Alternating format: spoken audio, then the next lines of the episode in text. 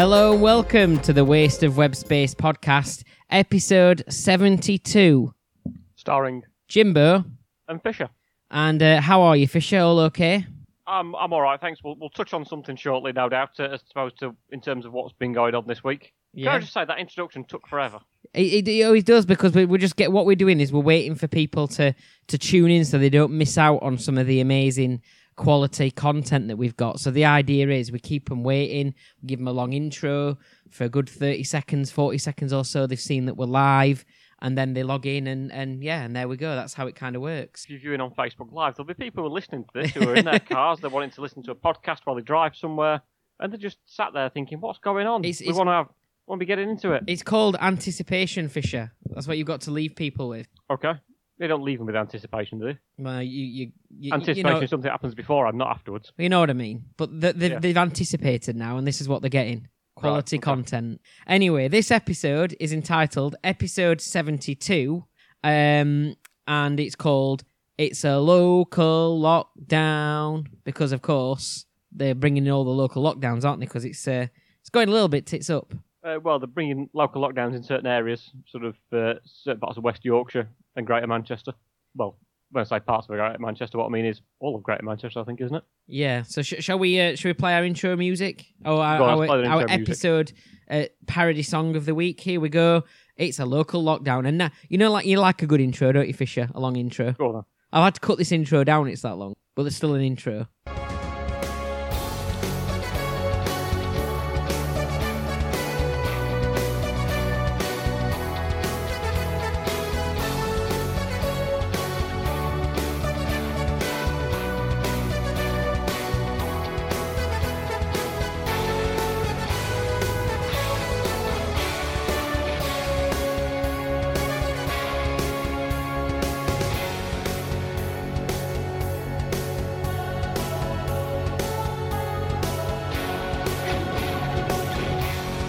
Too close together.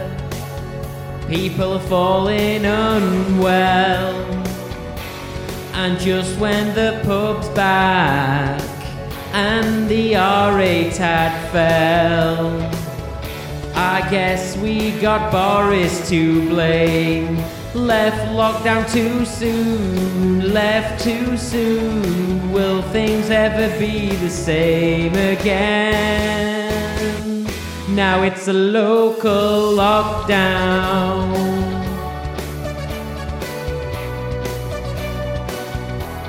A local lockdown.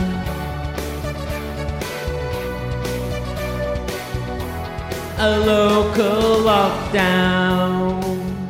So there you go. Uh, it's a local lockdown episode 72 because, of course, uh, things seem to be going that sort of way that things seem to be going into lockdown again, unfortunately. Uh, hopefully not us, but West Yorkshire's been hit, hasn't it? Which isn't too far away from us, is it? Yeah, well, Kirklees, Calderdale, both been hit. Um, those local local areas. Can I just say that song took forever to get through? By the way, Oh, here we go. have, you got, have you got a problem with waiting for things? again, come on, get on with it, get moving. I mean, and, and, by the way, today You can't cut the intro down to final countdown. You can't do it. It's, I mean, I already had to cut half of the intro down. You can't do it. Why don't you It's a, it's yours down down illegal. to the final Cutting down the, the intro to it, it's a final countdown is as illegal as going into a shop without your face mask on. Well, I'm not sure whether. Well, problem is no one actually enforces those rules, though, do they? I've been plenty of shops where people have walked in without face masks and no one seems to care at all. Well, And as well, on this episode, you've got your glasses on, and we've talked Ah. about having your glasses on because it, it reflects off your glasses, and you can see the screen in the in the reflection in your glasses. all right, Mr. Quality Control. Shall I put my contact lenses in? Uh, well, yeah, go on. I prepared- if, if you can. I prepared them because I thought that you might moan about it, so I thought I'll get my contact lenses. The thing is, these are a waste now because. Oops. You see, you can't you can't see what you're doing, can you? Do you know what?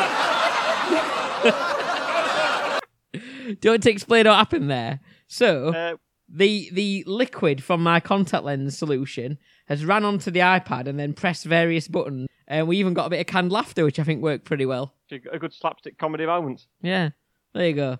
So, So, but yeah, these these are going to be wasted now because um, you know, you're supposed to you get eight hours wear out of them. You know, and I'm, I'll be honest, I tend to wear them for about sixteen hours sometimes. But that this means I'm only going to be wearing for a few hours and I'm going to bed. So what a waste these have been. well, to be fair, if you're using some for 16 hours, then you, sh- you shouldn't complain too much about using some for a little bit less. But Please- good, you look a lot better. You look a lot better like that. We're not getting anywhere. I hope Specsavers aren't listening to Let's- this. Let's carry on with the episode. Oh, for God's sake! I could have put my. So I could have left mine on.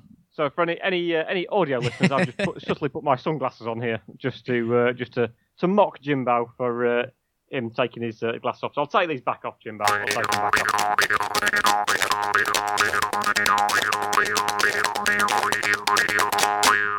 Okay, so it's uh, time for drinks, I believe, before we get going. Um, and uh, so what? What? I, I, shall I go first this time?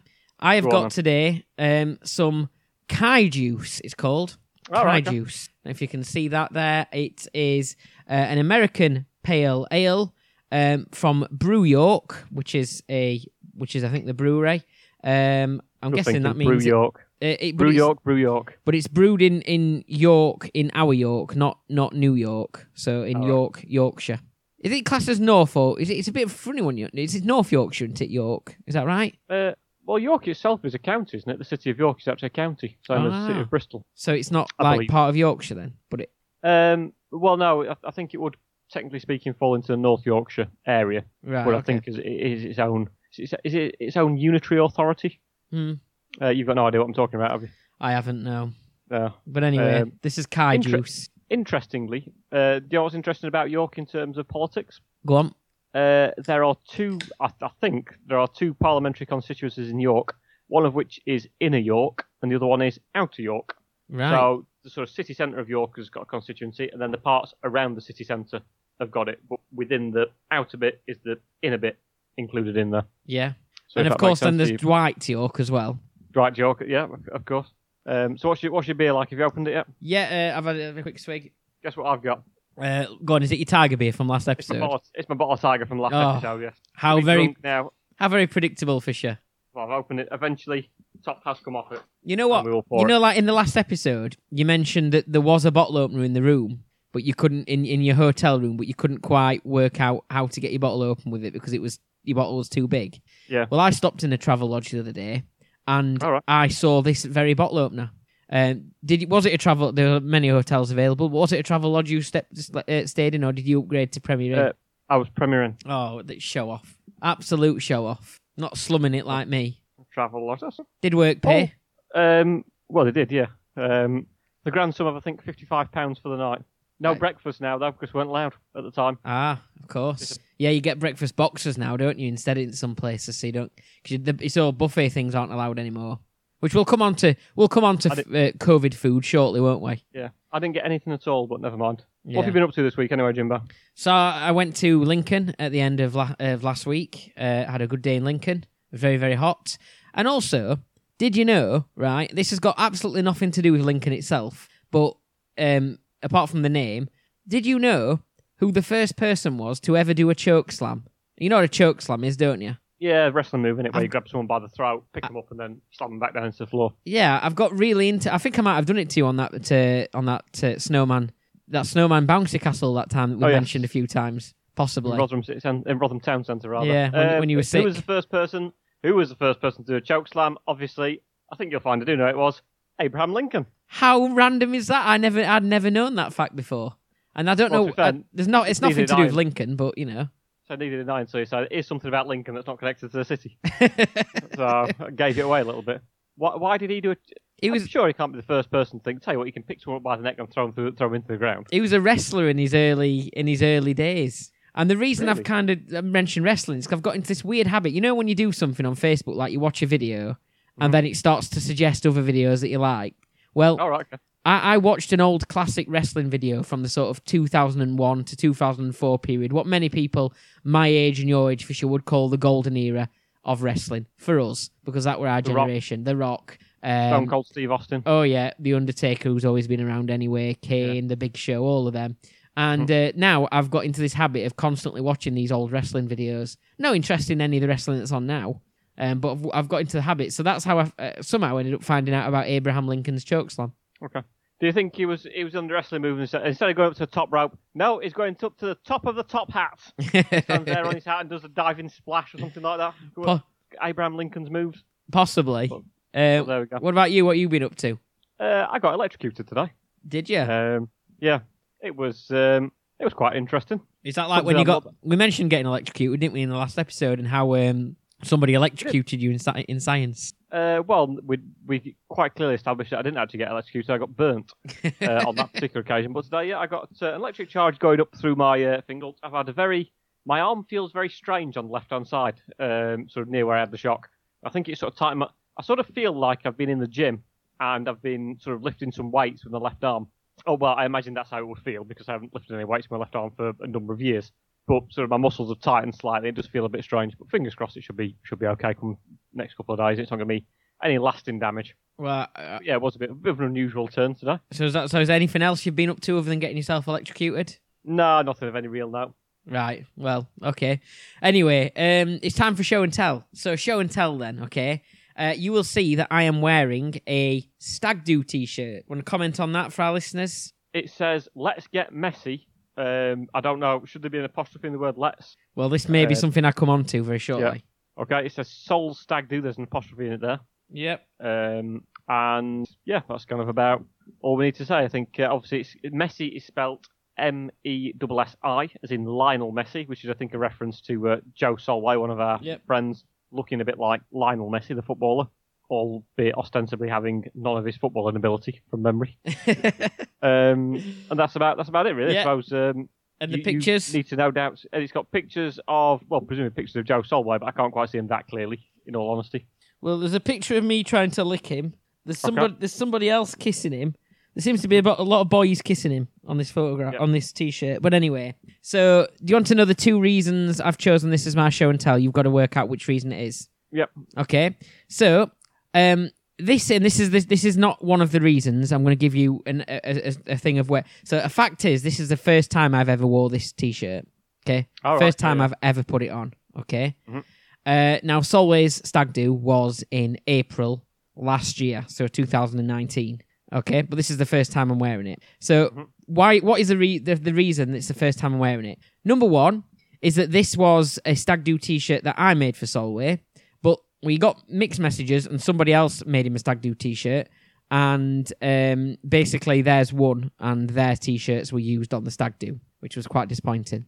Uh, so this was my attempt. Reason number two is that uh, it's the first time I'm wearing it because um, I didn't get to the stag do on time. I got there a day late, and they went out and wore these t-shirts on the first day. So I had a t-shirt that I paid for, but never actually wore it. Okay. Um, because you wear your stag do t-shirt sort of quite often, don't you? 'Cause didn't didn't I wear a stag do t-shirt a few weeks ago? You might have done actually, yeah. Yeah. I don't know if I actually talked about going on the stag do on, on that particular episode or not. Um, I don't know. I don't recall. I'll have to watch the episode back and try. And I don't know whether I use that as my show and tell item. Well, that's one extra. fact- one extra view for us then. yeah. Uh, yes. Well, we can both go back and watch it and see what, uh, see what we think. Um, but yes, you're right. Solway's did go on. He, he had a stag do, yeah, April last year. Because I seem to remember I got a text message from him on the Saturday while I was playing cricket, and it said something along the lines of, and it was written to his to his future wife saying, "Please, can you send me a picture of your feet or something like that." I, I, um, I might, I'll, I'll see if I can dig the text message out during one of the breaks, um, which I think was sent round as a round robin, presumably to a lot of lot of friends and not just me.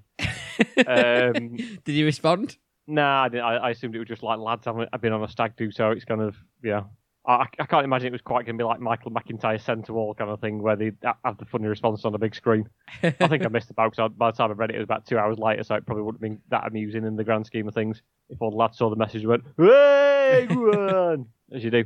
So obviously, uh, the first option is that you designed the stag do, you you designed the t-shirt, and someone else designed another t-shirt. So what was the other t-shirt like? So the other So- t the other t-shirt had uh, Lionel Messi on it, but with Solway's head on it. Um, and it, yeah, it was just a di- just a different design, and actually possibly better fitting t-shirts as well because uh, this is quite snug and it's not, not necessarily the the sizes were a bit out of what we'd expect. I mean, because in my recollection of designing these kind of things, you just go and buy sort of a fairly cheapish shirt from Primark, don't you, and then take it to a t-shirt printers, and they'll charge you five quid to put an image on a Or t-shirt. Is that about right? or you can just sort of order one online, like, and they'll, they'll Ah, do right, it yeah. for you, and then Yeah, sorry.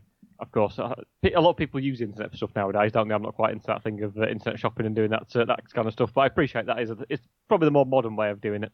Um, so how did you actually get into a situation where two people thought that you were both designing t-shirts for the for the wedding? Oh, for the stag do. Sorry. Well, we are very unorganized, as you know, and um, it was one of those things. It was probably my fault because I kept leaving it a bit late and saying, "Yeah, I'll I'll sort it, I'll sort it." And uh, the other person designing the t-shirt said, "You know, are, are you going to be all right for time?" I says, "I'm a bit pushed, but I can I can sort it." So I think he, he kind of stopped asking me about it because I, I he, he think he thought I was getting on his he was getting on my back a little bit, and I think he just went ahead and did it thinking that I'd completely forget and, and not I'd got it underhand. I got it all sorted, but just didn't get round to letting Yeah. him know that I'd sorted it.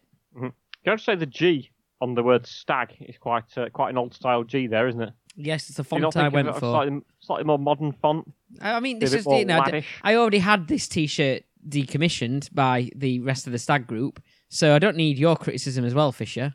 You know, I'm just saying, Kick- if, you got, kick got a bit, kick a dog while it's down. Yeah, if you'd have had a better G on it, then people might have bought into the shirt a bit better, as opposed to kind of wearing the old What's with the old man's writing on it. Well, I don't need. It's too late now for criticism. It's not. This isn't. This isn't some sort of sort of fashion reality show. I'm just asking you what the two reasons that we've that, that this stag shirt got used or didn't, and you're you're continuing to critique my design here. Okay. I don't think that's that's not that's not. It's called show and tell. It's not just called show and get criticism. show, show and moan, yeah. Yeah. Um, so I, I suppose the second the second one then is that you turn up late to the stag do, Yeah, um, which obviously you've already sown the seed from that by saying that you were an organised in terms of producing the shirts in the first place. Um, so you said it's now. Are you saying that it is the case? that This is the first time you've ever worn that T-shirt.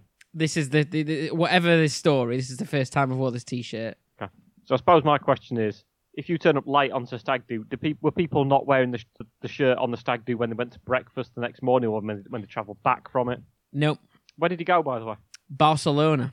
Barcelona. You went late. How can you get there late to Barcelona? That's quite a difficult I- place to get to. It was organised that I'd go later. I didn't. I didn't accidentally Right. turn up later. I was purposely going oh. later.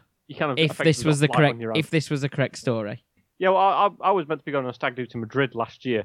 Um, however, getting a flight to Madrid from the UK is virtually nigh on impossible, and I would have had to travel on my own. So I kind of felt that it's not really the best start to a stag do, really. So how, how did it feel going on your own? If you went on your own, uh, I didn't go completely on my own. Actually, I went with somebody else who was also going later, so there was two of us. Um, but I have travelled on my own before on a plane, and uh, that was a good experience. I enjoyed it. Actually, I enjoyed being away on my own. I went away on my own, so I'm- not. I'm no stranger to solo travelling. okay. Well, I like to go solo. Also, I've, I've also I've also flown on my own.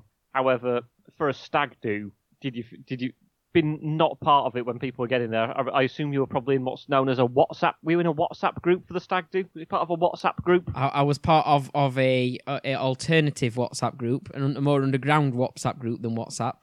Oh, all right, okay. What was that?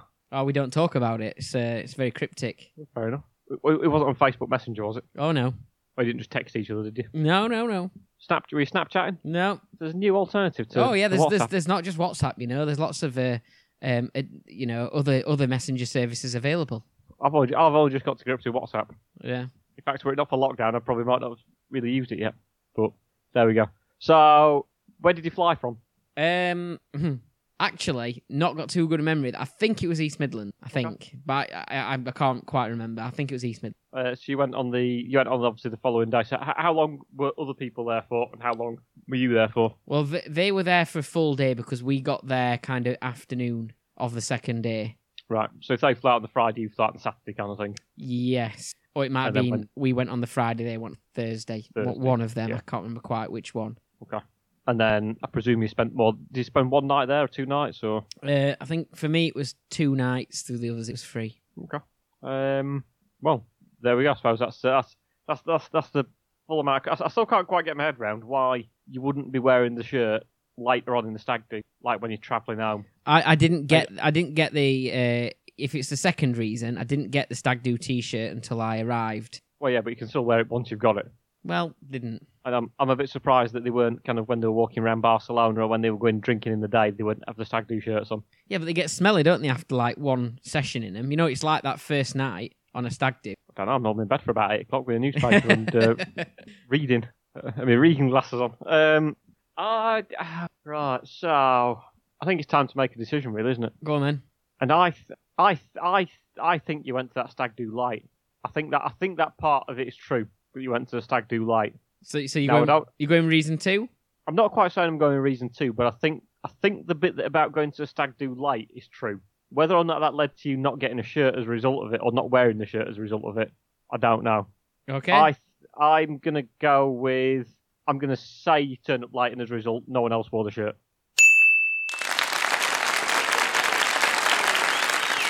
Um, so I did turn up late, but everybody did wear these shirts to go on the stag do and on the first day. And by the time I got there, I got my stag do t-shirt, but nobody was wearing them again. That was it. They'd, they'd finished wearing them, and, and I believe the first night there was a lot of beer being pour, poured over each other, um, okay. which is one reason why the stag do t-shirts weren't going to be reworn again. So this is the first time I've ever wore this t-shirt. I've had it. I, I was eager to wear this on one of the show and tell episodes. It's been sat there waiting for me to wear it, and I finally we got got round to recording, and here it is, and it is a bit snug. Okay. So just as well, Well- just as well, I probably didn't, I didn't have to wear it. Okay, well, um, what what what a fantastic moment it is to see that in um, in full flow. And apologies to whoever designed that T-shirt for slagging off your old man style G. well, I mean, what what can we do? So, who, who did design it? Uh, Fids actually, Mark Fielding, I Oh, think. okay. I think so. Anyway, remember you can like the Waste of Web Space podcast on Facebook. In fact, you don't even have to like us. You can hurl loads of abuse at us on there as well.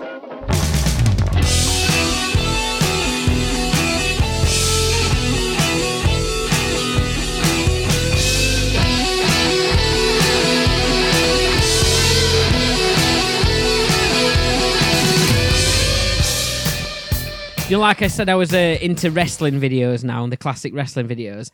Uh, Yep. Shall I just, you know, rip this T-shirt off like Hulk Hogan live on the podcast? What do you reckon? No, you've only worn it once. I have a bit of respect for it. It's first time, first time you put it on, for God's sake. Won't be a pleasant it. sight for anyone either. Well, it's just that that that uh, old G and the lack of apostrophe on "let's" is obviously annoying you. So, Ah, so I can, can let it go, sort of. okay, But there we go. what have you got anyway, Fisher? Uh, well, I was intrigued by a couple of news stories this week. Uh, one of them was to do with a member of parliament called Charlie Elphicke. Uh, does name ring a bell at all? Oh, sorry, a former member of parliament, Charlie Elphicke. I think it does. Yeah, does ring a bell. his Um, name. He pleaded guilty to sexual assault. Oh, sorry, no, I don't think he pleaded guilty. He was found guilty of sexual assault um, for yeah, sexual assaulting some members of staff who worked for him uh, whilst he was a member of parliament. Uh, I think one of them messaged him saying that they were feeling quite depressed and quite low at the moment. So he messaged her back saying, "Why don't you basically come and have sex with me?" And therefore that will uh, that will perk you up, no doubt. Um, to which he didn't. Obviously, I wouldn't have thought. And uh, she ultimately uh, contacted the police. And yes, he was. Uh, he was a former MP. He stood down as member of parliament last year in 2019. Do you know who replaced him as member of parliament for? I think it was somewhere in Devon or Dorset. Do you Um, know who replaced him? another Tory MP was it? Another Tory MP. Yeah, Uh, not sure. uh, it was his wife. Oh. Oh, enough. Oh right, Um, okay. Quite strangely. Um, yeah, it was obviously there's that story kind of bubbling on. That kind of came to a head, and he was he was convicted. Uh, I think at the end of last week, and then over the weekend uh, there was a story about another male Tory MP uh, who was in there. All we know about them, uh, there's a Tory MP, and they've been I think arrested on suspicion of rape, although they are not naming who the member of parliament is, and they won't have the whip withdrawn from them. Um, which is actually quite an interesting point to make because Charlie Elphicke um, actually did have the withdrawn um, in 2000. And now I'm not saying I'm not saying Sure, surely they should. Surely, rather than get a whip withdrawn, they should actually just get whipped. that might be, that'd be a, a good point actually. Good point, well made. Just But not to say that that's not to say that um, politics is a particularly corrupt game or sort of unethical at all or anything like that. But I can't help notice that he did have. So it was MP for Dover, by the way. Um, but in 2017, when the story first came to light, uh, he had the Tory whip w- removed, so therefore was effectively no longer considered a member of the Tory party. It was reinstated in December 2018. Do you know why? This is not one of the quiz questions, by the way. I, I I don't know why. So, so why would they reinstate the whip for this member of parliament who's been charged with sexual assault and is due to stand in court? Uh, they were desperate. They needed There was him. a there was a vote of co- there was a, com- a vote of no confidence in Theresa May, Oh right, okay, so they decided to with- restore the whip for him so he could vote in line with the government. okay. Well done, fantastic. Um, so, uh, so as well as that, also there was a story about a Tory MP who this weekend who isn't as far as I'm aware, isn't Charlie Elphicke, um, who has allegedly um, been uh, arrested on suspicion of rape and released on bail. Um, obviously, there are a lot of Tory members of Parliament. I think there's about 340, something like that. All we know about this particular Tory MP is that it's a male Tory MP and they're in their 50s, which narrows it down to being about 330 potential people who uh, who could be uh, the suspect. And no one, no, you're not allowed to name who it is or who it might be. Uh, so I thought what I'd do is just give you the name of some Tory MPs who are in their 50s, Okay. and we'll just try and uh, find out a few things about them. So, and obviously- so, so it, it could come out in, in, in time that one of the MPs that we've mentioned could be that said person. Could be, but just as Do I, do I get to do. I get to pick out at the end who I think it is as a bit of like a who done it type thing? If if you if you want to go to jail, that's fine with you, Jimbo. that's not a problem. I won't It's do gonna that like- then. It's going to be like playing a game of Guess Who, I think, because all we know about this is Tory MP, male, in their 50s. I think there was a suggestion as well that they were also a former member of the Shadow Cabinet. Um, so, yeah, I've got some Tory MPs that are male and in the 50s. I thought we'd just have a run through, just ask a few questions about them. Yeah, That's go for it. Yeah. So, Liam Fox, Dr. Liam Fox, but not to be confused with Dr. Fox, the former Radio Um, DJ. former DJ, yes. Who, to be fair, I think might, might have also been accused of various other things. Um, why did Liam Fox resign in October 2011? Was it that he was the Defence Secretary and was often accompanied at meetings by a friend of his who had no security clearance? Or he was a Justice Secretary and he was caught claiming expenses for his, for his ex-wife, who he claimed was his secretary? They divorced eight years ago, and when asked if she still worked for him, said, "I hope I never see him again." Um. Okay. Uh. Well, there's there's been sort of questionable behaviour with with bringing people you shouldn't do to meetings quite recently, hasn't there? I think with with the Tories, I think there's been a bit of a But yeah, talk about things like that. Um. So it could be that one for that reason because it's obviously something that's uh, still talked about as well. But I do th- seem to remember something about the second one, and yeah, hi- him paying obviously was um, lots of uh, expensive scandals going off at that sort of time. Which again, we might mention one of those later on. Something I might want to bring up. Um, let's go with that one. Reason two, B. Uh, you are incorrect. Oh, incorrect. Yeah. No, he, uh, there was a fellow who was best man at his wedding called Adam Werritty, or Verity, I'm not quite sure how it's pronounced, uh, and he often accompanied uh, Liam Fox into various meetings.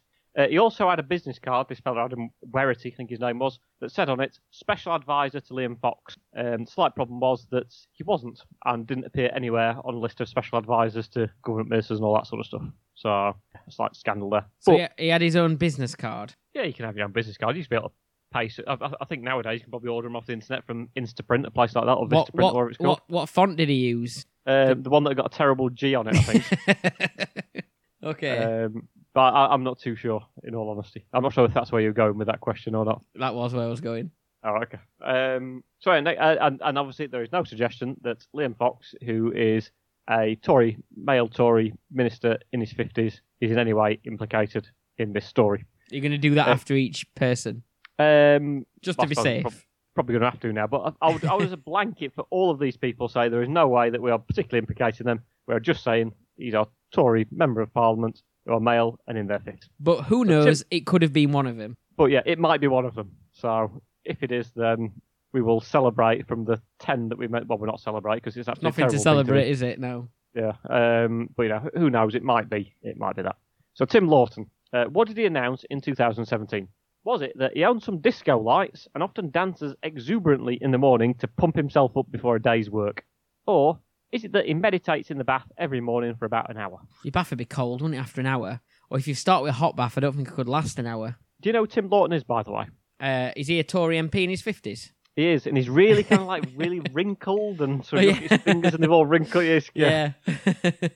Even Uh, though he just dances around whenever you say hello to him. Is it is it him wearing flares? Um. Okay. Yeah. I, I. You know what? If it's if it's the first one, um, I've got. I'm gonna have to. if it's the first one and he's he dances around to disco music, I think I like him a little bit more than I might have done before. Obviously, Yeah. not if it turns out to be that that he's the MP in question. Um. But uh. So let's go. I, I'm gonna say it's the one in the bath. I think. He meditates in the bath every morning. You'd be right. Well done. It's actually worth pointing out. I might as well say that actually not all of the things on here I've got are bad about Tories. There are actually some Tories who actually are okay. Yeah, Um, unless some of that- course. I mean, there's not many of them, but there are some.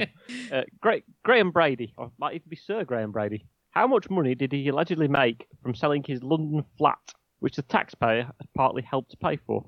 Is it about seven hundred eighty thousand pounds or one point one million pounds? Well, So I think this is something to do with uh, you could reclaim Yeah. interest on mortgage payments and all that sort of stuff.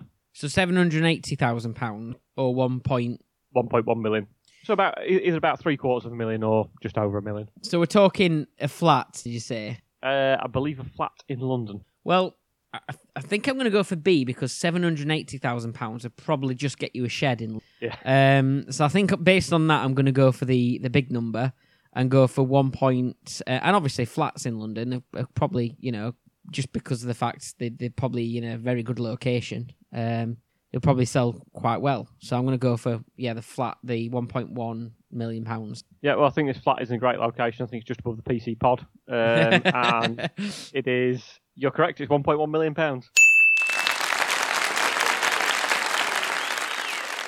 Thanks for that, Fisher. You're welcome. Um, so Nick Gibb, who is probably a bit annoyed that he turns 60 next month. So oh, yeah, it must, that- be, must be a bit. yeah, because he'd have been out of the picture, wouldn't he, if, uh, if his birthday come a bit quicker? Yeah, well, unless it's him, obviously. But um, he's not one of he's not one of the uh, like undiscovered Bee Gee brothers, is he? And it was him who was dancing about in the kitchen to uh, disco music. Uh, no, but I think his brother is a policy advisor, and I think his brother's called. I don't know if it's Robin Gibb or Robbie Gibb. Yeah, But when I read it, when I read it first up, I, I'm- thought it said Robin Gibb. I thought it was going to be some kind of Bee Gees connection. and actually, when I was doing the question, I was tempted to make some kind of reference to that, but I decided decided against it. Um, I say, he's turning 60 next week, uh, next next month, which is I say it's probably a bit annoying for him at the moment, albeit not unless it was him that did it. Uh, so, what did this former schools minister once say to officials at the Department for Education? Is it that he'd rather pupils who are taught by an Oxbridge physics graduate with no teaching qualifications than someone from a rubbish university who did have a teaching qualification? Or that at least at least when they had the 11 plus, pupils were going to be a success who were going to be a success were identified early. Nowadays, too much time is spent on children who will go on to achieve nothing. so he said, Which one of those two did he say? um, "All right, Did he say basically we should get teachers from good universities, not from crap universities? Or did he say that um, we shouldn't spend time teaching everyone because some of them are just not really, uh, not really very intelligent, not going to do much with their life? both equally as mean and short-sighted." Uh, must so- give a shout out to uh, Damien Hill and Andrew Sledmore who've uh, been in touch with a laughing emoji. The, the, and in particular, the laughing emoji on its side. Um, oh. I think they are former listeners of um of of the Sunday uh, roast show and Sunday brunch show. So there you go, bringing the listeners. in. We we never mentioned that show on this podcast, do we, Fisher? Uh, no, it's on between. Uh, It's- well, it's not anymore. is it? So. No, we've done that now. you, you're too busy promoting your business. Of course, yeah. But anyway, Oh, so I'm going to go with the second one. And he said something about wasting time on. Oh no, that's too bad though, isn't it? Because you can't say that about kid. I'm going to go the first one, the teachers one. the teachers should go to good Yeah. universities. You are correct. Well done. I mean, they're both bad things to say, but the second one's particularly bad. Slightly worse, yeah. Yeah. Um, next up, Andrew Murrison, MP for Wiltshire. Uh, why did he leave a role that promoted Bristol University? Is it that he didn't like the manner in which they failed to recruit students from state schools, or he objected to the vice chancellor's pay? So this is a Tory with a bit of moral, bit of, uh, bit Yeah. of kind of uh, wants to do good things. There, there was a thing about uh, what what year was this again? Sorry. Oh, I don't know. Okay. I don't know to be honest. 'Cause I- know that- fairly recent. There was a bit. There was a there was a thing about uh, vice chancellor vice chancellor's pay um, pay over um, a couple of years ago, I think. So that that could make sense. But then there is also, you know, working in the uh, HE sector myself. I know that there is a lot of work that goes into uh, student recruitment and outreach and W widening participation and things like that. And perhaps if the university wasn't pulling their weight with trying to uh, support students from less privileged backgrounds, then there could have been a criticism towards that as well. So I'm going to say the second one, though, I think, just can't remember it being topical at a certain time. So the va- about Vice Vice Chancellor's Chancellor's pay. pay. Yeah. What do you reckon? Is that you there? Uh, yeah, sorry, you're breaking up a little bit there. Unfortunately, Yeah, yeah. Jimbo. Uh, yes, it was the. It was. You're right. It was the vice chancellor's pay.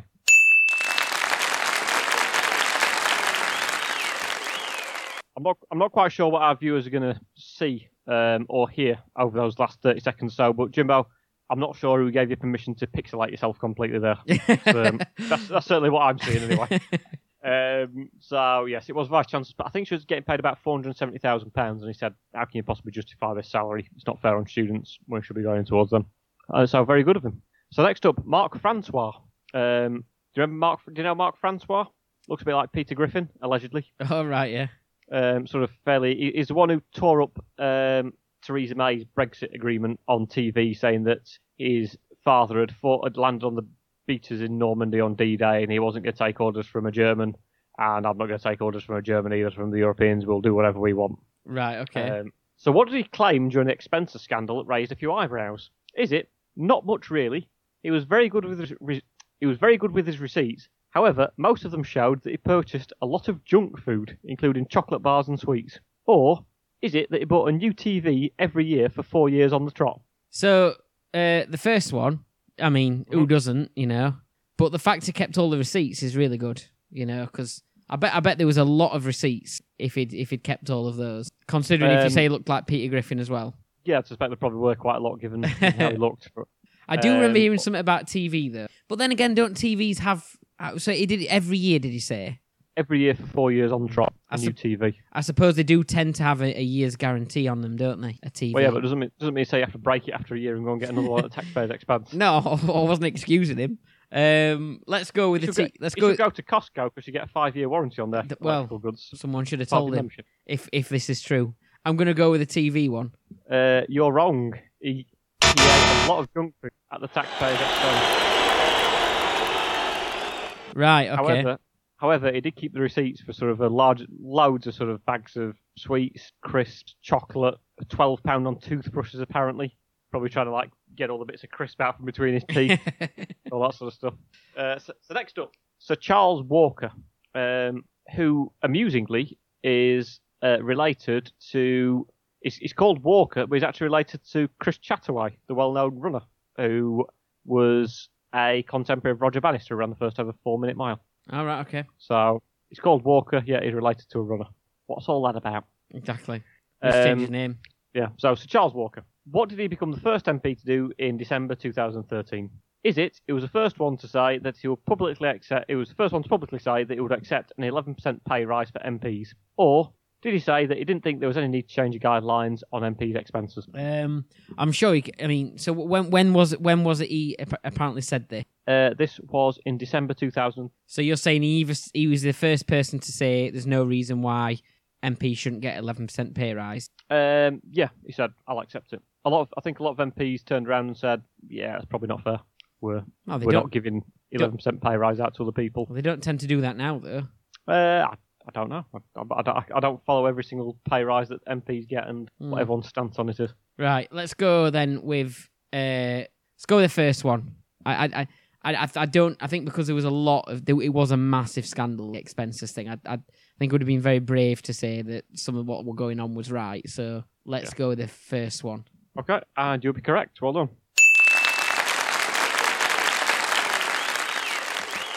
Yeah, there was a, there was a suggestion that um, MPs would get a 11% pay rise, to which I think Ed Miliband said it was Labour leader at the time said actually I don't think that's quite appropriate and right. So maybe we should have a discussion as to what we should do on this because it's not fair that MPs are getting 11% pay rise when there's various nurses, doctors, firefighters, teachers, policemen, who civil servants who aren't getting this pay rise. Um, and Sir Charles Walker came out and said, "Well, someone's offering me an 11% pay rise, so of course I'm going to take it. So would you if you got offered it." Which is a reasonable point of view, but yeah, maybe not yeah, yeah. To be fair, I think he's probably actually got a point that most people would also do that, but uh, as a member of parliament, maybe should acknowledge his responsibilities a little bit more and uh, consider other people, in, in particular people who vote for him and maybe aren't getting that same pay rise. So there we go. So uh, next up, uh, and once again, obviously, there's no suggestion that uh, Sir Charles Walker is a person who had been arrested, uh, but nonetheless, he is a Tory MP, male, in his 50s, so we are mentioning him for the purpose of this round. Um, next up, uh, well-known Muppet Chris Grayling uh, appeared on the news in October 2009. t- Uh, 2009 So he was What the gap? transport secretary, weren't, weren't he? was the transport secretary. There's been various other secretaries before and after that, but um, Tends to be what- one of the only, uh, the only sort of the cabinet sort of members that I remember the names of because, of course, uh, all of our fun with Northern Rail before before Yeah. the world turned on its head like it is now, and the world's got bigger problems now than Northern Rail. But anyway, yeah. Um, so what did he what did he say when he appeared on the news in October 2009? Was he talking about a strategic partnership with French President Jacques Chirac, forgetting that Nicolas Sarkozy was the French president had been for over a year? Or did he criticise a Tory policy, mistakenly thinking it was a Labour policy? He then swiftly backtracked. um, okay.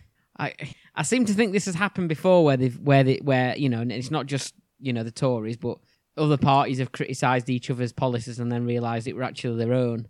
In many cases, I think it's not some. I think that has happened before. Um, but I think I'm going to go with the that he got he got the the French president mixed up basically, didn't he? He didn't get the right. Is that right? Got it wrong. Yeah. Um, well, that, that's right in terms of what the question says, but it's wrong in terms of what the actual answer is. Oh, have I got it wrong then? You're wrong, yes, unfortunately.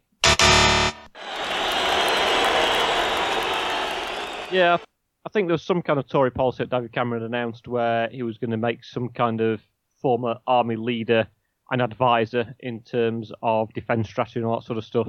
And Chris Gar- Grayling hadn't quite cottoned onto this and was asked the question, and he thought it would Labour had done that same thing. He said, "Ah, it's just a bit of political um, sort of, it's just a stunt, isn't it? Um, he has no real substance to this whatsoever." And then they said, "Actually, it's your part that's done that." Oh, well, it's a great appointment. Yes, uh, sorry, I, I couldn't quite hear you properly in the headphones there. Yes, sorry, the the sound had cut out of it, so I couldn't quite. Uh, you'd said so. Yes, Of apologies course. for that. back to toeing the party line as soon as possible. Of course, as as many. Uh, I mean, uh, you know, we, I, I I I do like that. You know, our our local MP is uh, Mm-hmm. is pretty good at that. I don't know if you've noticed. Um, I don't really follow that much of Mm. her on social media. She's on Facebook, isn't she? Tends Um, I actually, tends to dis- actually- tends to dis- tends to agree with with anything the Tory party are doing, anything and I have- everything. I have seen that she's basically um, copy and pasted some standard responses that have been clearly sent out to her from head office, kind of uh, from central office, uh, sent down to her, and she's uh, stuck them up on Facebook. But I did, I did see an interview of her uh, in Penny FM. She, I Well, don't know if she goes on regularly. She's a regular guest. You, would you try and get on the brunch show if you were back doing it? no, I think I'll steer clear of uh, politics. We'll just we'll just leave it for this podcast and uh, and discussing the potential. Yeah. MPs in the fifties that could be could have been arrested. Yes. So next up, Jeremy Hunt. Um, obviously, he is no longer a member of the cabinet. He is a backbencher. He ran in the final two against Boris Johnson um, to be the leader of the Tory party and therefore prime minister. Uh, Boris Johnson won, at which point there were immediate shouts of um, to, to get rid of Jeremy Hunt. People shouting "Johnson, sack Hunt." I think that's what he said. I'm not too sure. Um, and what did? Yeah, you, you've got it. Thank you. Uh, in thanks. In November 2017, uh, Jeremy Hunt was embroiled in a Twitter row regarding the NHS with which actor? Was it Ralph Little, who played Anthony in the Royle Family, or was it Alan Halsall, who played Tyrone from Coronation Street? Okay, I, I I'm immediately drawn to Ralph Little because I know he has a lot of arguments with uh with people on Twitter and particularly politicians and particularly uh Tory politicians. There is something this week actually. I don't know if you saw it on Twitter with uh with the Ralph Little. So there's some who's the guy called something Laurence? I can't remember something Laurence, a, a guy who's a bit controversial on Twitter. Um, you know what I mean, don't you? oh, Laurence. Is it something like that? Laurence Fox, the actor. Possibly, yeah. Is it? Is the, posh actor who um, had sort of rallied up against Yeah, certain kind of woke culture, so to speak? I think it is. Um, but can I? Can, I'm going to have to find the tweet because it, it, it was really Okay. good. So you just just remind me again of the two options while I'm while I'm I'll just, I'll just casually read the question out again. Yeah. I'll tell the uh, Boris Johnson, Jeremy Hunt joke now. So, in November 2017, Jeremy Hunt was embroiled in a Twitter row regarding the NHS with which actor? Was it Ralph Little, who played Anthony in the Royle Family, or was it Alan Halsall, who played Tyrone from Coronation Street? Okay, thank you, Fisher. I read that out in my best radio presenter's pen as well, didn't I? So the reason that I think it is um, Ralph Little is because he, he tweeted something the other day, um, and so he, he tweeted saying it seems Laurence Fox has blocked me on Twitter, which is weird because I've never had a single interaction with Laurence Fox on Twitter. On the plus side, this means I'll never have a single interaction with Laurence Fox on Twitter, which I thought was quite funny. So because of that, I reckon it is Ralph Little because I know that he does get into quite a lot of. Uh, yeah, but who's the other one? The guy from Corrie. Is that he, was he also in the Royle Family? Is it the same Uh, one? No, you're Ah. thinking of uh, and Andrew Whyment, who played Kirk in the Royle Family. uh, Ah. sorry, played Kirk in Coronation Street, and Darren in the Royle Family, I think, wasn't it? Um, or it might be the other way around. I Can't remember which. No, I'm talking about Alan Halsall, who played Tyrone in Coronation Right. Street. Yeah, yeah. Okay, so let's go Uh, with Ralph Little. Ralph Little, you'd be correct. Well done. Uh, so, final question. James Cleverly who is also a Tory MP in his 50s, male. Although we're not accusing him of anything Did at he, all. did he also He's play just, for Man United? Uh, different, different. I was Thomas Cleverley. Oh, Um, it's very, it's good. I think it's a good surname to have, Cleverly. mm, not if, do you think not, not clever. Or just think whenever you do something stupid, people are just going to take the piss out of you even more. he didn't do that cleverly, did he? Exactly. So what what did he do that wasn't very cleverly in 2010? He tweeted something. What did he call Liberal Democrat MP Simon Hughes, who was a coalition partner of the Tories at the time? Did he call him a dick or a cock via Twitter? He said, "We might be in a coalition together, but I think Simon Hughes is either a dick or a cock." so it's the ever regular question: dick or cock? Dick Um, or cock? yeah. What what is it they go for? Which Uh, came first? yeah. Um. Okay. Let's go for uh. Which which swear word? Which, which which do I prefer to to call someone? I'm going to go with. I think. Do I like some dick? But then you've forgot knob. You could have thrown knob in there as well. Which is the be- which yeah. one rolls off the tongue better? Um. Hmm. Yeah, I think I'm going to go with dick. Uh, you'd be you'd be right. You did call him a dick. he apologised to him later because maybe it's not a very not a very respectful thing to do to a fellow member of parliament. Refer to him as a as a dick. Well, they normally say that. Although I It's like they, he could have done it, you know, the right honourable Dick over there, or maybe Oh, his, his maybe his full name was just Richard. exactly yeah, that's a way to try and get out of it. It's interesting because um, a few years ago I had a bit of a a bit of a disagreement with someone who'd called a family member of mine a cock. Um, Who was it? And I said, uh, it, it was during, during a game of cricket, Oh, right. and uh, so one of the opposition players said. So that, so was um, it was it was it was it a close family member of yours? Oh, well, it was my brother, obviously. Um, but but they, they called him a they called him a cock, and I said, I said, yeah, do you mind not calling one of my family members a cock? Um, I, proper, I, I sort of. Did your dad throw a bottle of Schweppes lemonade at him? Uh, my, my dad wasn't there. Uh, my dad was actually getting ready for his birthday party at the time, as it so happened. Um, but I said, yeah, I, I, I sort of said to this bloke, I don't turn up at, I don't start calling your family members a, a cock or whatever. And do you know what he said to me? It was from Barnes, of this fella. You you said- you are too. Um, actually, no, sorry, he called him a dick. Sorry, not a cock. called him a dick. Come on, get your get your dicks and cocks sorted out, Fisher. Yeah, he called him. He called him a dick. Um, and what he actually said was that in Barnsley, the word cock is used quite a lot, isn't it? Of course it People talk is. about say, "Hey up, cock, how you doing? Uh, have you got time on your cock?" So no, it's on my wrist, mate, and all that sort of stuff. Um, sorry, on the watch, yeah. Um, and, and people use the word cock quite a bit. And he said to me, he said, "Well, round here, if you call someone a dick, it's like quite an affectionate term. It's like calling them cock, isn't it?" No, it's not. You just called them a dick. so yeah, that's my that's my dick and cock anecdote for the day. So should we move on, Jimbo? yeah, let's move on Uh, from all this. Well, uh, unless unless you've got details of a family member who's maybe been called a dick or a cock at some point and you've had to step in. not not off the top of my head, but uh, yeah, Okay. Well, we'll move on then. yeah. Oh, Yeah, is that, have we done? you- Have we done? Yeah, oh, sorry, Oh, that was the last question. I yeah, didn't know it was the last question. prefaced it with Fisher. last question. I I, I really enjoyed that one. Uh, thank you very much for listening. Uh, for what for for take for doing that quiz. We've not finished yet, by the way. Uh, it's time for time for take an ad break while we uh, gather our gather ourselves for the next feature. Still not got your hair cut after lockdown? Are you starting to look like a Boris Johnson tribute act? Does it look like the Fonz has returned? Is it no longer possible to make out your facial features? Then contact Hair Rifle. At Hair Rifle, we use reconditioned AR 15 rifles to blow the shit out of your mop, put a bullet in that mullet, and firing squad that bob. Give us a call, we'll come round to your address and shoot your hair into perfect shape. Be quick, because we're here today, gone tomorrow.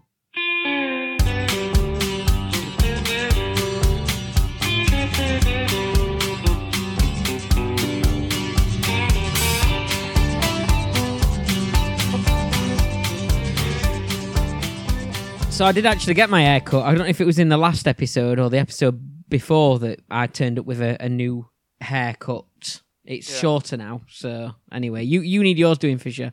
I think it's fair to say that I definitely haven't had mine done. Uh, mine done. You do need to Uh, contact Hair Rifle. Yeah. I would uh, I would just like to compliment you actually on that advert because I spoke to you earlier on today and said I've got an idea for I've not really got time to think of an advert, but yeah, why don't we do something called hair rifles? The idea being that because I know I'd misheard the word air rifle the other day as hair rifle. I thought what a great way that would be to shoot hair off people. and gave you the final you know hair today, gone tomorrow, but. For saying put a bullet through that mullet, I, I can only say well done, Jim. man. A great bit of work. Good at it. Uh, anyway, uh, on to the news. So, what we got, Fisher? Oh God, we've not even got that far yet. no, Um, no, we won't be on it long. We haven't done much for news, have we? So, Yeah. Uh, Tom Moore got knighted. Sir To- Captain Tom Moore, as it was, Sir Tom Moore. yeah. I thought it was amazing because it was the first ever socially distanced knighthood. If you if you saw that, they're actually outside. I don't know if it was actually on the same day as one of the royal weddings at Windsor Castle. So he was stood outside on his Zimmer frame, and obviously Tom Moore is 100 years old. He was stood there in his Zimmer frame, just not moving, and the Queen slowly walked towards him with a sword. you just kind of thought, this looks like some kind of weird geriatric version of Robot Wars here. They just like sort of plonked the sword on his thing. You thought, And the uh, the, the life bars popped up in the top corner. Yeah. Um, something rose out of the Zimmer frame and just grabbed the Queen, picked her up, and dumped her through her uh, thing at the side. So yeah, um, congratulations to him. Thoroughly deserved knighthood, It's a bit. albeit this. you don't really. You don't really want, you know, a lady in a what nineties and a gentleman, hundred years old now, is he? Uh, 100 years old, yeah. I think Queen's she's 94, 95, something Do like you really want, you know, a pointy sword between them like that? I mean, it, it helped to keep the distance, which is obviously Yeah. what was needed. Yeah. Um, Fortunately, a two meter long sword for doing the knighthood ceremonies was perfect. maybe people should just carry swords around supermarkets, keep Yeah, people what could away possibly from go you. wrong with that? Yeah. Yeah. Going around finding people. Hey, now then, you called my brother a dick, didn't you? and it wasn't an affectionate term. I'm having you for this. But yeah, uh, have you seen anything else in the news at all? Uh, yeah. So well, we've got we've got the uh, old eat out to help out, which is a yeah, have you been? Have an you been int- out int- interesting name to have chosen. I think. Um, Yeah, I mean, it's, I think as you pointed out, it ties in with the government's obesity, anti-obesity message, trying to sort of encourage people to eat healthily. And yet you can go to, I've had a look, you can go to McDonald's, eat in McDonald's, and get a 50% discount as long as you order under £10 worth of food. why why do uh, this is what I don't get. Like the idea of surely eat out to help out is that it's supposed to to be helping those those sorts you know not just small pubs but I suppose pub chains that maybe aren't quite as you know they're not a multinational organization that are not going to have people not going to them anymore like McDonald's. So why do McDonald's need to be part of that? I don't want to be a.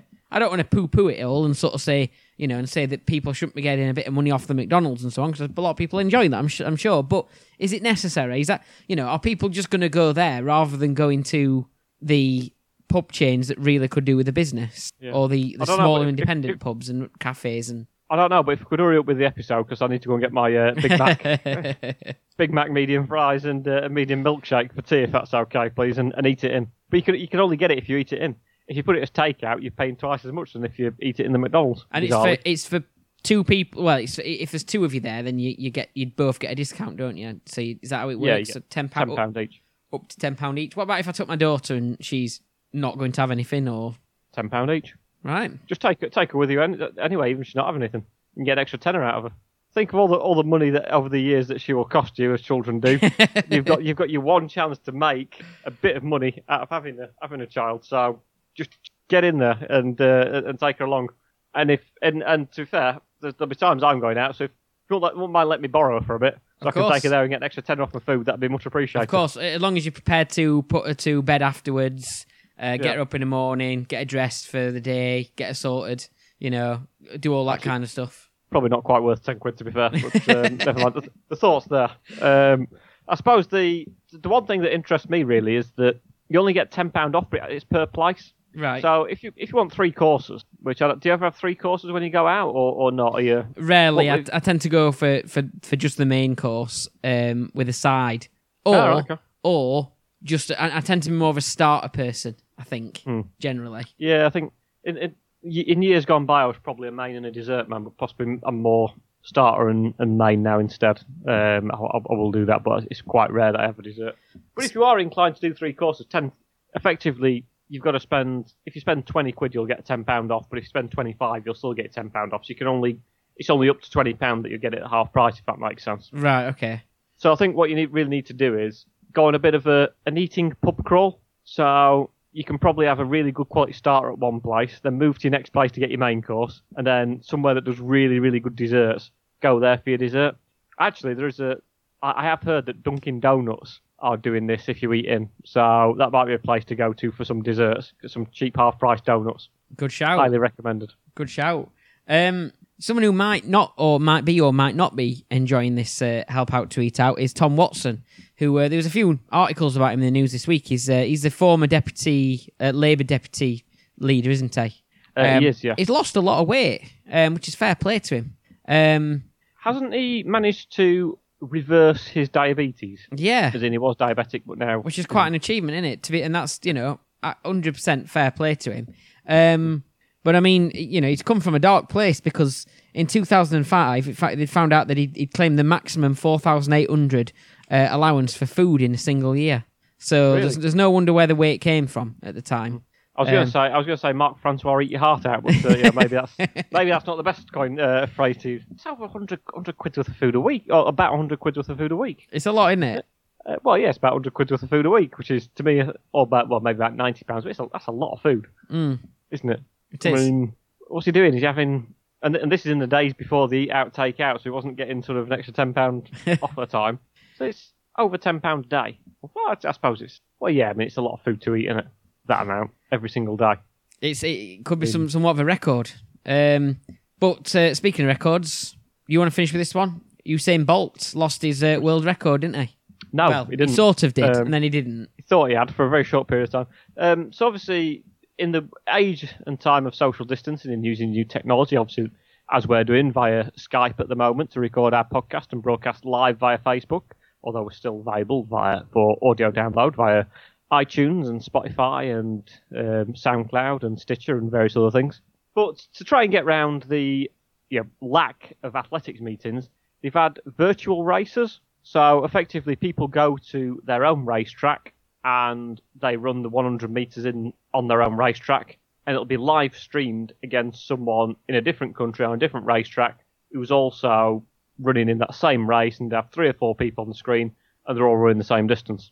And Usain Bolt set his world record for the 200 meters in uh, Berlin 2009 World Championships. Jimbo, you've probably got no idea, but you're nod anyway because you're not quite into athletics as much as me. But Not quite. Mean, initially, Ma- Michael Johnson uh, broke the 200 meter world record in Atlanta 1996. Usain Bolt finally broke that. It was a, it was a it was a really really good world record to break. I think it took a long long time before someone actually broke the world record, but he broke.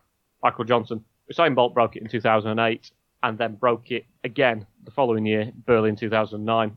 And that is a, a record that looks like it is going to stand the test of time for a long, long time. Going to be very, very difficult to beat. And someone, I'll have a go at it.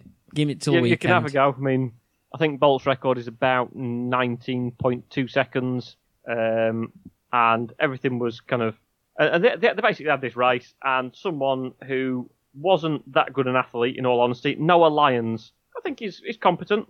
Uh, Bolt's record is 19.19 seconds, set in 2009. Uh, Noah Lyles turned up and he posted a time of 18.9 seconds shave nearly 0.3 seconds off the world record, which is fairly Quite a unheard of in all honesty. yeah. Uh, do you know? Do you know how I managed to do it? Uh, instead of running 200 meters, he ran 185 meters. right. Uh, so it, it, it broke the world record, and someone said, "He's, he's, hang on, no, that can't be right. He's broke the world record by an absolute by. No, that's that's a stupidly large amount to." And bear in mind when Would when it have actually break- stood though? Would it have actually? He couldn't. He couldn't have stood, could it? Because you've got. It's got to be all officiated and everything. I suppose, even if he had broke it. Uh, I think it, it would have stood if it was correctly timed.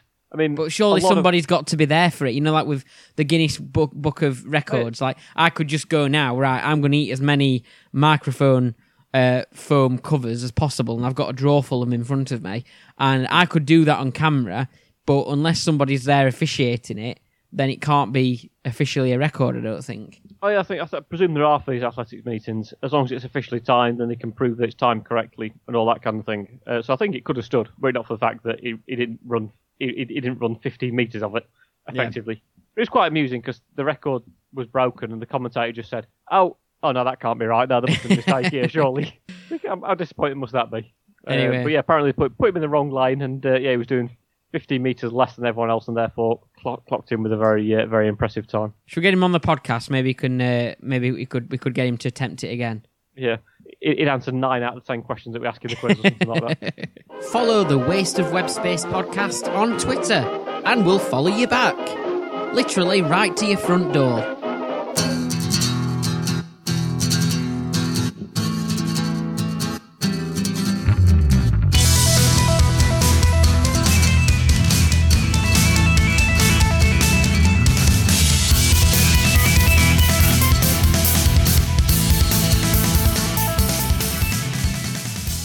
Okay then. So Fisher, um, I, am not quite sure where this uh, this this idea came from actually, um, but I thought I'd do a quiz for you based on the most random and strangest things that have ever been stolen before.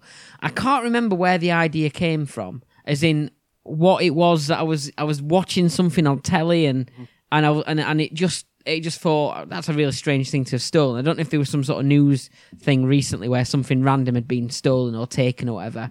Um, but I thought uh, we could do a feature on it. So I put a question up there for anyone who's listening in or anyone who's going to be watching us live or listening later on. If you want to comment below the video or send us a message on Twitter or Facebook or whatever. What's the weirdest or most random or best thing that you've ever stolen? Now we're not gonna we're not asking to own up to any uh, massive theft here. We're saying, come on, in your time, you might have cheekily just you know nabbed something, you know, borrowed something and never given it back. You know, like you know, like when you borrow something like a lawnmower and nobody asks for it back and you end up keeping it or something. That kind of thing. Or Yeah. when you've accidentally got something, like, uh, you know, and I'll own up, I once got a free cucumber not too long ago Alright. in Asda. Um, and I, I didn't realise it just not it had not scanned. Uh, I didn't realise until I got home and realised I got a free cucumber. So you know, and Did, did, did, how did you smuggle it out? Did you shove it down your trousers? Is that cucumber in your pocket, or you just pleased to see? but but that said, I have on many occasions. I, I think I was owed that free cucumber because on many occasions in Asda, what I have done is I have tried to be very good so that I'm not buying new carry bags all the time. So I have taken my old carry bags in and proceeded to scan them and pay for my own carrier bags. I've done that on a number of occasions. So I was owed that free cucumber. So if anyone else is listening and has got any sort of stories about something really weird or random that you stole or whatever, or you didn't mean to steal it maybe, or you know, just something that you've kind of uh, you know, kind of taken on under your own wing without anybody actually asking for it back. Uh, then please let us know. It'd be good to hear if there is anything um, that we can mention in the next episode or this one if you're watching live. Um, Fisher, anything for you? Uh, no, well, actually, I've been. I mean, I know you're about to ask me a quiz about uh, things that have been stolen, and I, I did exactly the same quiz three weeks ago with someone else. So clearly, you've just nicked that from them, haven't you? Are you joking? I'm, Oh. I'm joking. I'm joking. I'm joking. I, I, I, I don't. I can't particularly recall stealing anything, to be honest. Um, Of course, all my jokes and everything, but yes. Other than the hearts of the nation. No, as I say, I've not stolen anything. Um, no, I, I- I can't particularly think of anything that I've stolen either accidentally or certainly not on purpose. Mm-hmm. Just, just don't uh, don't particularly try and do that sort of stuff. yeah, but you- Um, sometimes things happen accidentally. I didn't mean to steal a cucumber. I never said he did. You're, you're, you're the one with a guilty conscience by the sound of it. Anyway, like I said, I don't feel guilty because I've paid for a lot of my own carry bags on many Well, two occasions. wrongs don't make a right. I bet I've got some carry bags that I've paid for five times. the twenty p now. When did they sneak up? This is something that's happened during COVID. They put the they put the price up of carrier bags and nobody's noticed. It's gone under the radar. All this COVID is it's just a hoax. It's also they could raise the price of carry bags because they knew how people would kick off about it. Because you've got to separate. If you're going out and getting your neighbours shopping, you've got to separate it. You can't you can't swap bags anymore, can you? Exactly. So that's gone under the radar. I'm telling you. Yeah. Anyway, so strange stolen things quiz. There's ten questions, Fisher. So can you see if you can get uh, as many of the ten right as possible? That is usually the aim of a quiz. Um. Anyway, so in tw- 2008, what was stolen from a beach um in Jamaica? A. A ton of sand, or B. A dog poo bin. Well, a ton of sand. Who owns the sand on the beach? I don't know. Um, because it sort of belongs. Does it belong to the world? If you got sort of international waters and borders where it can't be stolen from? A ton of sand isn't that much. I would say it's sort of like a builder's bag full, isn't it? I mean, getting it away will be difficult. And you would have thought the sand would be quite nice. I, I, the other option. yeah. Sorry, go on. No, no, you you go for it. You've just lit up there quite a bit, by the way. well, oh, because I've just put my uh, I've just put my laptop on to do a bit of research. Yeah, the spotlight is on you. Have you stolen something? Are you getting interrogated by the police here? they're, on, they're, they're on to me. They want that cucumber back. I would say that um, it has actually got a bit darker outside, so the lighting and Oh. background light might have changed as, as you're watching this during the episode. I, I, I, Um, I- anyway, carry on, carry on. I might have to apologise after this question. I can only think that it must be a dog poo bin as opposed to a ton of sand. Okay. Now I'm going to have to apologise for sure because I've I've got the question written down wrong here. It wasn't a ton of sand. It was um it it was uh, more than that. I think it was like hundreds of tons of sand. Oh, right. Yeah. So that you probably might have gone for that. Maybe would you? Uh, that amount, yeah. I thought sort of a ton of sand isn't sort of that particularly an impressive amount. So it's just like a builder's bag. full. maybe I might give you a point five just for being nice because I got the question technically wrong and you might have gone for that answer. But yeah, in Jamaica, um, it was mysterious when lots and lots of sand went missing, and uh, Alright. yeah, been it stolen. go? It just got stolen by by um, well, Locals? the, the yeah, I think so. Basically, uh, hundred tons of white sand vanished from a uh, planned resort. So I don't know if it was like Ah, one of those one of those like kind of fake beaches, I suppose, isn't it? Yeah, man-made. So, So they might, the, the sand might have already been bagged up, I suppose.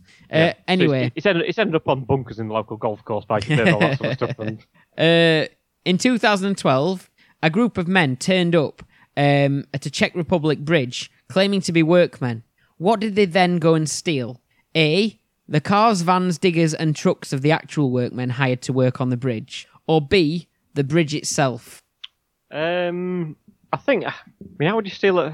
I do know someone who actually wanted to steal bridges, and they stole a very small bridge and then a very medium-sized bridge, and they want to steal a very big bridge. Unfortunately, it was a bridge too far. Um, so you've not got your headphones on at the moment, but I'm, I'm assuming you're guessing what I was going to say there. I could hear what you were saying. The problem was, I, re- I, I realised that my headphones had been wrapped around my microphone stand all the way through the episode. So if you've heard any squeaky noises, that is my fault.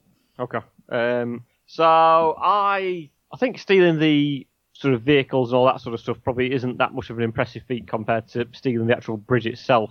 So I wonder whether they might have actually managed to take the bridge, claiming sort of somehow taking it away for repair and nicked it basically, and presumably melt it down and sold it for scrap metal or something like that. Perhaps Are you going for that one then? I'm going to say they actually stole the bridge. Well done. They did steal the bridge, um, and it's not just happened once; it's happened in numerous countries as well. Actually, it's something that seems to be happening quite regularly. Not just talking about a bridge about to be built; we're talking about bridges that have been built, and then the people have, you know, woke up, gone to work the next day, and uh, the bridge is down completely. Fallen straight into a river. Yeah. Yeah, there we go. Um, so, next question then uh, on things that have been stolen. In 2016, what was stolen from Chick Fil A? I think Chick Fil A. Chick Fil A. Do you know what that is? No. It's a. It's a. It's a. I only found this out the other day, actually, and unrelated to this quiz that I was putting together. Uh, but it's a, a restaurant, basically, like a, a bit, a bit of a KFC type restaurant that they have in Oh, okay, America. Um, but it was in Arizona. What was stolen from there? A. The restaurant's neon sign, or B. A twenty foot inflatable cow. Well, Chick Chick Fil A sounds like a, a chicken restaurant, so I'm not sure why they'd have a cow. But then is America, so kind of anything goes a little bit. Um, Could have been a cash cow. cash cow, of course.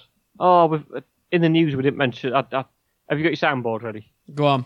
We didn't mention Donald Trump, did we? With his, uh, did you see his interview where he was talking about his his cognitive test? I've done it, and they say name five words. So I'd say person, woman, man, TV, camera, and then they'd ask more questions, and they say go back and go back and say those five words. So I'd say, and it's very difficult, very difficult to get it in order, and I'd say person, woman, man, TV, camera, and yeah, it was just it was just sort of one of the most remarkable bits of television from an American president that you will ever see of talking complete and utter nonsense and thinking that just because he's mentioned five words, they're basically the only well, thank God we haven't got a leader like that.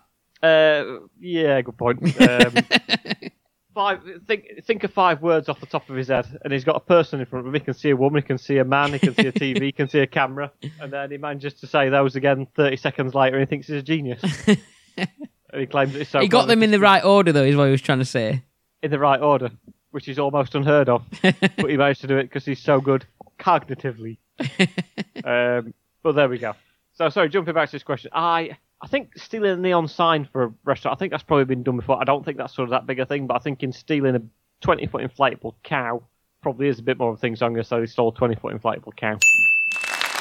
Well done, yeah. It was found in somebody's back garden, so somebody really wanted a 20 foot inflatable cow in their back garden. I think it's like holding, it's like one of those kind of things that advertises deals and stuff like that. So, Yeah. yeah anyway. There's a uh, a friend of mine um, who I know from a local pub. In his back garden has got a zebra that Right. was his daughter used to work for a retail store, and as part of their displays, for whatever reason, they got this kind of quite large zebra on the on the shop floor, and it was Didn't people, on, that was on the shop floor, did they say? Yeah, it was just kind of like you know, some- sometimes I have mannequins or whatever for whatever reason, for some unknown, some quite unknown reason, there was a zebra that was put in the store, and it's kind of like almost life size, quite a big thing. And I think he'd he'd seen it or she'd mentioned it at work and said, "Ah, this for some reason we've got this zebra in the in the store." And it came to the end of this promotion thing, and they kind of were getting rid of it. I think he said, "What are you doing with it?" Said, "I'll probably get rid of it, chuck it, whatever." I said, "Well." If I donate, I, I, for some reason he quite liked it and thought it was a bit of a character, so um, I think he donated 100 quid to uh, a local charity and uh, got given the zebra as a result of it, and he's got it in his back garden Uh, and this is this is in our area, is it? in our area. Yeah, Oh, right. Chapeltown, yeah. Maybe we could get a picture of that for the next episode. Uh, I will try. I will try. See what I can get you. Um, we get him on the podcast. Ask, ask about his uh, love of of um, fake big zebras. Yeah.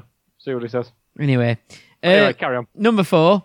The owners of a restaurant in Harrow, northwest London, were shocked when what was caught on CCTV being stolen from them in 2019. A. A giant inflatable cricket ball, or B. Their fuzzy bear mascot that was used at children's parties in the restaurant. Uh, well, it was the Cricket World Cup last year, so would that be why a giant inflatable cricket ball was around, maybe? With- Or yeah. the fuzzy but Harrow. ooh, I don't think it's um, It's got a very um, well-known public school in Harrow. It's called Harrow, obviously. Um, it. I mean, I think I think there are plans, aren't there, to reduce the size of Harrow School, which might going to be called a narrow Harrow. So I'm gonna say it's the I'm gonna say it's the fuzzy bear mascot, not a cricket ball. See, I, I thought you might have got that one for sure if you've been a cricket fan. Thought you might have heard of this one, uh, but no, it was uh, a giant inflatable cricket ball, and you know the the the police. The strange that the police couldn't track it down either. They were left stumped. Um, had no idea where it had gone. They, they seem to think it uh, went out of the area, of course, so then it crossed their boundary, so they refused to deal with it. Uh, Right. no, they uh, they think they've they think they've arrested the person responsible and he's been released on bail. Hey, there we go. A hat trick of puns for us there. All to see, I'm, I can I can do cricket puns as well, for sure, not just you. Actually, to be fair, hat trick is a cricket term, so you've just done another one inadvertently. There. Hey. it's also a football term, though, isn't it? Oh yeah, I think any sport where you score three in a, in a row, yes, it's uh, a, a terminology for sport in general. Yeah. But uh, yeah, it was it was it was a horrendous uh, um, bit of CCTV footage because there was one member of of, uh, of, of, of of staff in there, um, and the, the the robbers were armed. They went in um, quite viciously and uh, sort of caused a lot of havoc. Took the uh, the the inflatable cricket ball. Um, the police were looking for the batsman uh, who was uh, carrying the weapon. Uh, Not get that one. No, not, Um, not as good that one. Not quite as good, no. I'll give myself one anyway. Anyway, let's move on. So next, then, uh, yeah, that, that that happened. It was a it was a cricket uh, inflatable cricket ball. Next, so uh, where are we? In 1990, a former Hollywood set crew member had what stolen from him? Okay, A, the lamppost that Gene Kelly swung around in Singing in the Rain, or B, the Wicked Witch of the East legs with the stripy socks on. So if you remember what poked out from underneath the house. All right, okay. Uh, well, to be fair, I don't really know what poked out from underneath the house on the Wicked Witch, so um, It's, it's like Gene a pair, Kelly's- a set of legs that are hanging out with his socks, strappy socks on. So I suppose this is just general film memorabilia in a certain Yeah. place. I th- a lamppost for Jim Kelly, yeah, I, th- I think I think a lamppost was probably stolen. I think that could be well known. Yeah, lamppost. Well done, you're correct. Yeah, uh, he had it in his front garden because obviously it's not something you could have in your house. So Yeah. uh, eventually, it was yeah, it got stolen. Um, but I imagine that had been there for quite some time if if it wasn't till 1990 that it got stolen. Um, anyway, In 2013, thieves in Germany stole what from a truck? A. 6,000 jars of mustard, or B.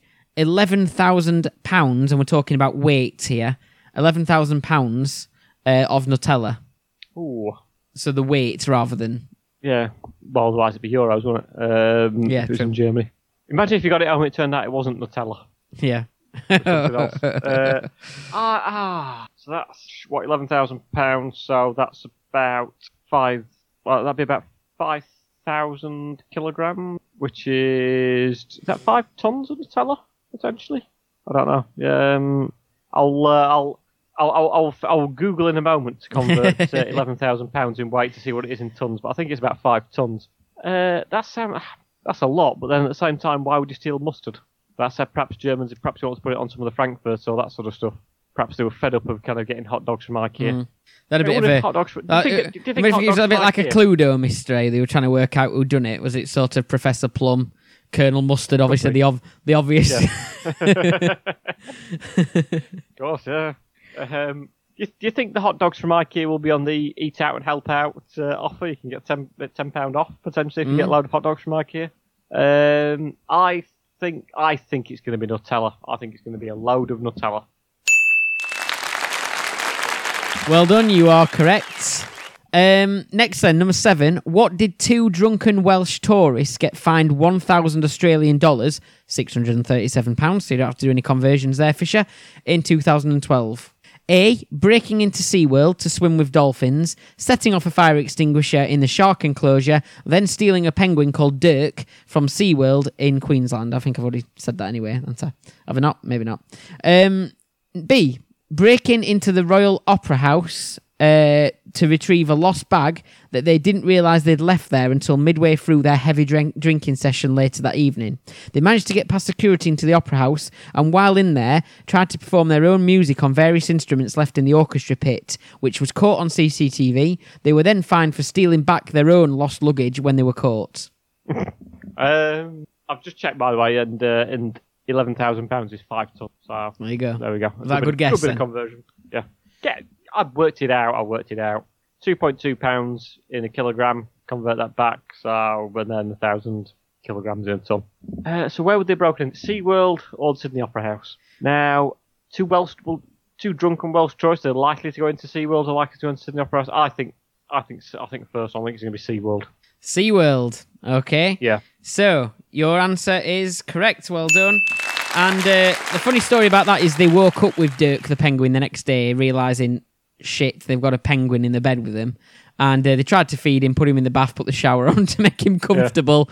And uh, yeah, in the end, obviously they, uh, I think he got returned or whatever, and then they got Yeah. caught, and yeah, they uh, got fined quite a lot. That's uh, drunken antics for you. That could have gone in your quiz the other week, couldn't it? Yeah, could have been. Yeah. Put him in the freezer for a bit, please. Yeah. I don't know. But uh, I mean, they only they only stole him because they thought there'd be a good a good joke under his wing. But uh, of course, they didn't find one of them either. So Have you ever seen a penguin? Uh, yeah, th- yeah, Oh, oh, yeah. at the zoo and well, the zoo and the Yeah. SeaWorld centres and stuff. Yeah, I'd never Yeah, take no, never so- taken one home to bed. No, no. Well, well me neither. I mean, um, I've. Yeah, that's one. I- I- I was- that's one type of bird I've never pulled. Hey. Um, yeah, I, I I went to uh, Tenerife one year, and there was a place called Loro Park, and there was a big penguin enclosure. It was really bizarre. That I think it's actually got. I think it claims to have the biggest penguin, um, biggest um, penguin Enclosure. or whatever Yeah. enclosure. Yeah, if you want to call it that. Uh, which is probably the right way to call it, 'cause that's the right word for it. um, outside of the sort of oceans and outside of Antarctica or whatever. But it's it's quite it's a seriously large amount of penguins, and Mm. they are really really cool. Just watching them dive in and swim around Yeah. and, and walk around and all that sort of stuff. So yeah, I was Mm. quite uh, quite impressed with it. Highly recommended. Well, I, I will remember to check that out if I get a chance. So, Yeah. what did Dr. Thomas Harvey steal in 1995? A. A, dol- a gold tooth belonging to actor James Dean, or B. Albert Einstein's brain. Oh, gold tooth going to ah. Have I heard something about Einstein's brain being sort of separated off on kind of left out for some kind of science experiment? I'm not sure how he would acquire James Dean's golden tooth. Um, I th- oh something rings a bell about Einstein's brain, but now whenever it rings a bell, that normally means I'm wrong. So, but now I'm going I'm going to say Einstein's brain was somehow put onto one side and someone probably stole it as a result because that's just the kind of thing that people do. So I'm going to say it's Einstein's brain. Well done. Yep. So he kept it in a beer cooler. It was a doctor who thought that obviously he, he wanted to steal it for science purposes, but I don't think he Yeah. actually got permission. He kept it in a beer cooler and wasn't caught for two decades when a reporter uh, finally sort of called him out on it. So there you go. Uh, a restaurant worker in so it's a Did question. someone, did someone not say, hang on, where's Einstein's brain? yeah, he's got a really beer? he's got a really baggy head at the minute. Yeah. yeah, that's that's not his brain in there. That's just a giant walnut you've shoved in there. Surely, I mean, come on. Oh, that's stupid. Uh, Yeah. Just, oh, yeah, so, yeah, yeah, oh, yeah, I can't show you Einstein's. What's yeah, all- just, What's all this? What's all this Nutella? What's what's it? anyway, uh, number nine. A restaurant worker in 2017 stole 2.3 million dollars of what between 2008 and 2017? Um, A. Lobsters or B. Fajitas. well, fajitas aren't, aren't noted as being particularly expensive, as far as I'm aware, as where lobsters are. So what was the value again, sorry? 2.3 million dollars. I feel like I want to do a Doctor Evil when I say that. Yeah. Well, that's, I mean, that's a lot. So, I mean, what would you do with the fajitas? What did you do with the lobster? I, Eat I, them. Oh, you're so- not just going to eat them yourself, So, sorry, no, it was uh, it was one point one seven five because he was doing the eat uh, the eat All right. eat at home and Eat out eat out. out, yeah. I'm only joking. Yeah, of course not. What was he going to do? Just give them all to Tom Watson. Um, I think that. Well, I I think it, I think the uh, I think the lobster is more is less of a lobster and more of a red herring actually. Um, and I'm going to say that it's fajitas. Well done. Yeah, it was. Um, so it, it was only discovered after the employee was fired, and eight hundred pounds of fajitas or eight hundred dollars of fajitas were delivered to the restaurant, uh, which confused them because they never actually had fajitas on the menu, and it turned out that somebody had been ordering all these fajitas, taking them home, and then sort of selling them on and making lots of money over it over over a period of nine years or something like that. Uh, last question, then number ten. English uh, pensioner Margaret Wells' uh, home was Did not realise they were paying out for a load of fajitas. You Yeah. check the bills and check the. Obviously not, but Mm. it's a lot of money to miss Well, out on. you know, like they made a, you know, like they made a film of um, the uh, great heist of these, the jewelry heist in London uh, the, a few years Yeah, ago. Hatton Garden. Yeah. So they wanted to do something similar for this film about the theft of uh, all these fajitas. Uh, and in fact, they, they finished it just before COVID, um, obviously 19 kicked in. And afterwards, the doc- director said, That's a wrap. Hey. There you go. That was a long winded one, weren't it? But anyway, English pensioner Margaret Wells' home was burgled in 2011, uh, having jewellery and iron stolen. Uh, but what else was stolen as part of the raid? A. Her underwear and bras. Or B. A life size statue of E.T. Um, well, her underwear and bras have been stolen. Surely wouldn't be that much of a news story because But she is a pensioner, might be, which is it why might it might have of a- been a news story. might be a bit of a pervy, um, pervy burglar. Maybe I don't know. Well, it was a Tory MP in the 50s. Um, I don't know if you want to do a quiz next week about. it could have been. Um, I think that again, there is no suggestion that any of the Tory MPs mentioned were implicated in this particular crime. Um, I why would anyone have a life-size statue of ET? But then surely that's going to be more more stealable than a bras and bras and panties. So I'm going to say they, for some unknown reason, she had a life-size statue of ET and someone stole it. Well done, Fisher. I think you've done quite well in today's quiz. But yeah, her daughter um, had it made for some weird reason. It was her daughter's, and she had it in her house. It was only found when emergency responders were called out to a reported body floating in a river, which turned out to, turned out to be ET. Uh, but you know, uh, there's the strangest thing. It was apparently ET who phoned home to uh, report himself missing. But anyway, there you go. Um, so that's it. That's that's a, a little thing about um, sort of you know those that have people that have stolen random things and so on. And if you've stolen anything, we'd like to know, and we'll give it a mention next week. But I hope you enjoyed that. Was that all right, Fisher? It was okay. I mean, I can't help think that if they found the ET in the river, then someone would have just said ET float home. well, there we go. Uh, yes, it's very, very good. Thank you, anyway, Jimbo.